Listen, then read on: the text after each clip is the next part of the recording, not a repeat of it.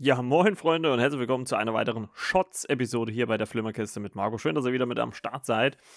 Und äh, ja, wir nähern uns ja der kalten und dunklen Jahreszeit.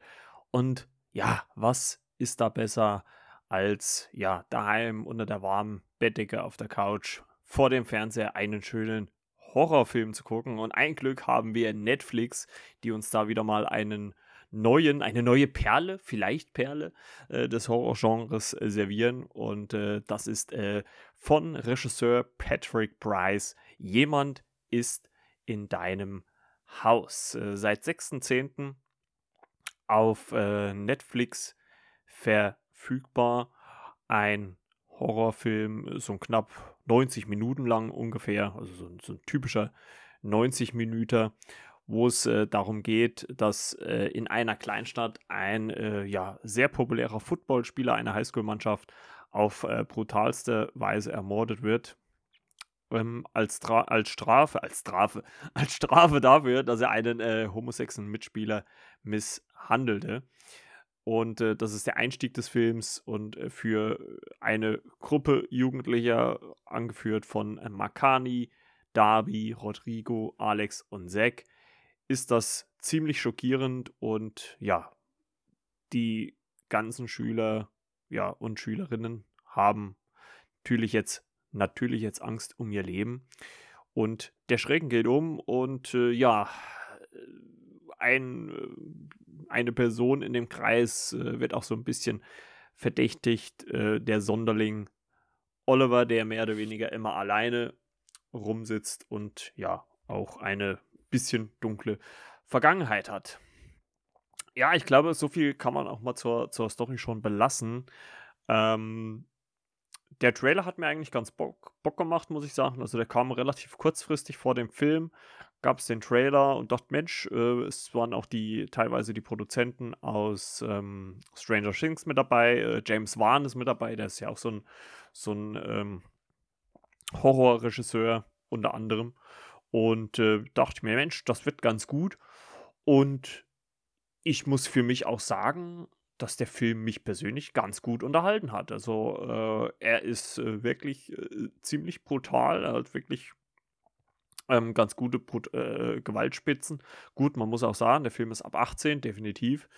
Und äh, ich meine, ich habe äh, mir selber schon irgendwie so gesagt, na, früher konnte ich das ein bisschen besser ab, mittlerweile ähm, kommt es immer so ein bisschen drauf an. Aber es ging noch, also es ist jetzt auch nicht äh, zu übertrieben, aber ähm, es ist schon ziemlich, äh, ja, also es ist zumindest nichts für zart beseitete, also das sollte man schon, schon mal sagen. Ich fand auch, oder ich finde auch, dass die Geschichte an sich ganz okay war. Obwohl man natürlich auch schon sagen muss, wenn man einige Horrorfilme gesehen hat, äh, wird ein dieser hier nicht, nicht wirklich zumindest überraschen. Ähm, obwohl mir dann das Finale oder die finale Aufklärung dann mich schon ein wenig überrascht hat, ähm, muss ich dazu sagen. Weil oft genug, und ähm, ich habe ja den Sonderling jetzt eben schon angesprochen, oft genug werden ja gerade die, wo, wo, wirklich jeder im Film sagt, ja, der muss das sein, der, der muss der Killer sein. Gerade die sind es ja dann meistens nicht. Also gerade die entpuppen sich ja als die Netten, als die ja Schüchternen und so weiter und so fort. Und ähm, ja, und ähnlich, ohne viel zu spoilern, ist es hier auch. Ähm, es ist dann halt wie jemand äh, komplett anderes was ich grundsätzlich ganz cool fand, muss ich sagen, war die einfach die Herangehensweise des Killers, weil er seine Opfer immer mit deren mit einer Maske ihres äh, Gesichtes äh, gegenübersteht. Also es ist eine, ich dachte erst ähm, im ersten Moment, es wäre irgendwie aus äh, irgendwelchen Materialien, also irgendwelchen Gummi oder sowas angefertigt, aber nein, es ist eine im 3D-Drucker entstandene Maske. Wir sehen das nämlich auch äh, äh, nach dem ersten Kill, wie er die macht. Und ähm, das fand ich schon ganz interessant. Und was vor allem auch gerade bei den, mindestens bei den ersten zwei Morden äh, oder Tötungen ähm, ganz äh, interessant ist, ist äh, die Sache, dass beide Opfer einen dunklen Hintergrund haben. Also einmal der Footballspieler und dann auch sein zweites Opfer. Ähm, was vielleicht inhaltlich eher nicht so, ein, äh, so einen guten Background hat. Und darauf wird auch immer wieder im Film angespielt, auch ähm, ja, die quasi Hauptdarstellerin, äh, Maka also Makani Young, gespielt von Sidney Park. Ähm, keine bekannte Darstellerin bei uns, also der Cast ist relativ unbekannt, da gibt es jetzt keinen großen Namen drin.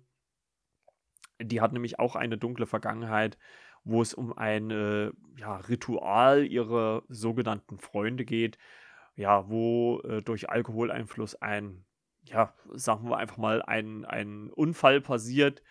Und ähm, da muss ich auch die ganze Zeit sagen, da habe ich auch die ganze Zeit hingedacht, hä, könnte, könnte vielleicht das der Grund sein, warum das und das geschieht.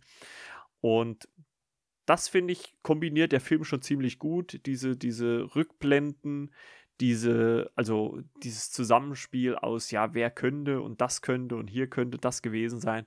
Also er gibt einen schon irgendwie viele Stränge, die man aufgreifen kann. Aber letzten Endes spielt er die halt nicht sehr konsequent aus und das ist halt ein bisschen äh, schade. Ähm, an sich könnte man vielleicht so sagen, ist es halt einfach so ein Film, wie es ihn vor 20 Jahren schon gab. Ne? also ich erinnere da nur vielleicht an Filme wie Ich weiß, was du letzten Sommer getan hast und so weiter und so fort. Also irgendwie solche, solche Filme oder auch Scream natürlich. In die Richtung äh, schlägt er schon. Also es ist eher so was Klassisches. Es ist jetzt äh, für das Horrorgenre kein neuer Meilenstein.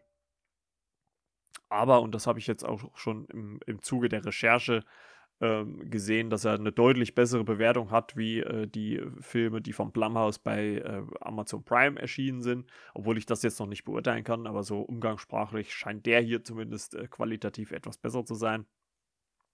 Also nehme ich das einfach mal so an und sage, ja, wer einen schönen Schockerabend mit seiner Frau, Freundin, Lebensgefährtin, was auch immer, mit wem auch immer haben möchte, der kann sich den schon mal geben, bevor er sich raus in die Kälte stürzt und ähm, kann sich den schon mal angucken. Ich würde ihn als guten Durchschnitt bezeichnen. Äh, wir machen ja bei uns immer hier die Fünferwertung, also würde ich mal sagen, so eine solide 3 von 5 kann man den geben. Er erfindet das Genre nicht neu, aber äh, unterhält trotzdem recht kurzweilig. Äh, ich glaube, Wiederschauwert ist da nicht wirklich gegeben, aber man kann sich den mal geben für einen schönen, schönen Horrorabend und äh, ja, ich denke mal, dafür sollte das in Ordnung sein. Ja, das soll schon wieder äh, gewesen sein mit dieser Shots-Episode. Ich hoffe, ihr seid am Montag natürlich wieder bei der regulären Folge mit dabei. Und ja, abonniert und bewertet den Podcast, wenn ihr mögt, äh, bei der Podca Podcast-App eures Vertrauens. Himmelsakra nochmal. Und äh, wir hören uns dann in der nächsten Ausgabe wieder. Bis dann, ciao, ciao, euer Margot.